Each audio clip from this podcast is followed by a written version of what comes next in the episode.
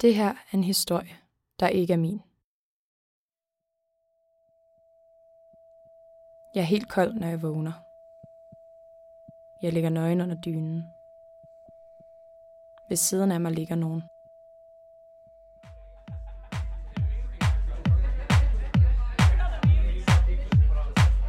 Så vi var til fest hos uh, min ven William. Der er næsten kun drenge, og så er det også fire piger. Og den eneste, som jeg ligesom kendte, var øh, William. Og vi kendte ikke de her andre fyre. Jeg tror, at drengene var sådan lidt i humør, hvor de godt ville score, og vi fik meget opmærksomhed, kan jeg huske. Og så øhm, begynder vi ligesom at feste og danse. Du og jeg bliver spredt lidt væk fra hinanden.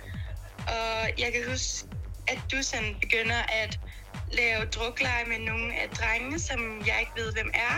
Og så spiller I sådan beerpong og sådan noget. Da jeg sætter mig op, ser jeg, at det er min mor, der ligger ved siden af mig. Jeg skal tisse. Mit hoved dunker, da jeg med usikre skridt bevæger mig ned ad trappen mod toilettet.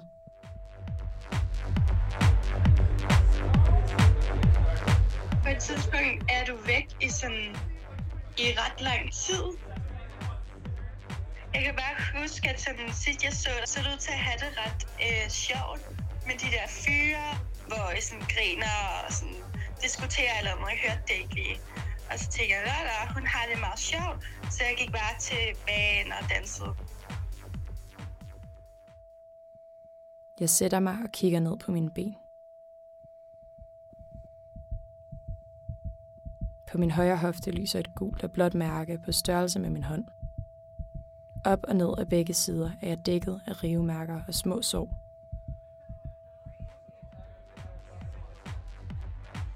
Jeg begynder sådan lidt at kigge efter dig, øh, og min veninde Carmen begynder også at kigge lidt efter dig. Og så kommer øh, en af drengene og siger sådan, at han har fundet, øh, fundet dig udenfor, og jeg lige skal komme med og se.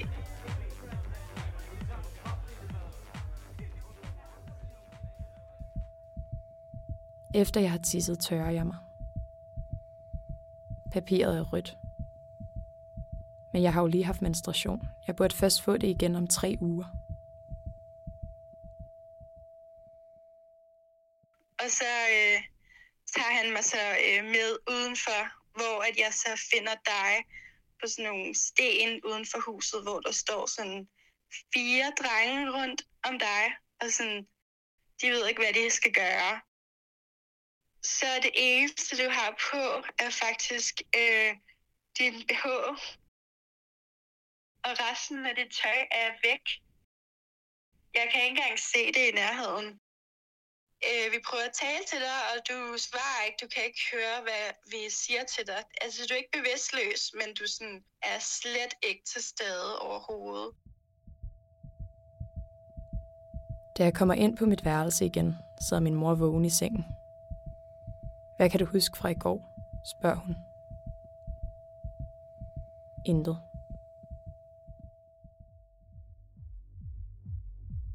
Så kommer mine forældre, kan du huske, som din mor kommer. Din mor siger sådan nogle ting, som sådan, åh, Lola skat, og nu er vi her, men du svarer stadig ikke. Men på det tidspunkt tror jeg egentlig bare, du ligger og sover. Du er i hvert fald holdt op med at kaste op på det tidspunkt. Og så øhm, tager de dig med hjem.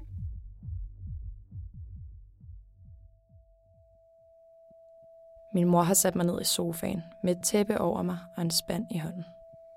Den har allerede været fyldt og tømt to gange. Min telefon ringer.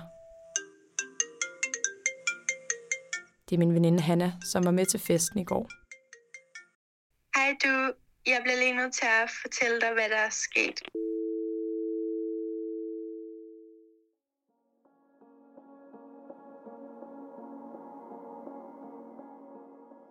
Min mor siger, hun gerne vil gøre noget ved det. Men jeg nægter. Jeg pakker det væk. Fortrænger. Og det har jeg gjort de sidste fem år. Det her er en historie, der ikke føles som min. Men det er den.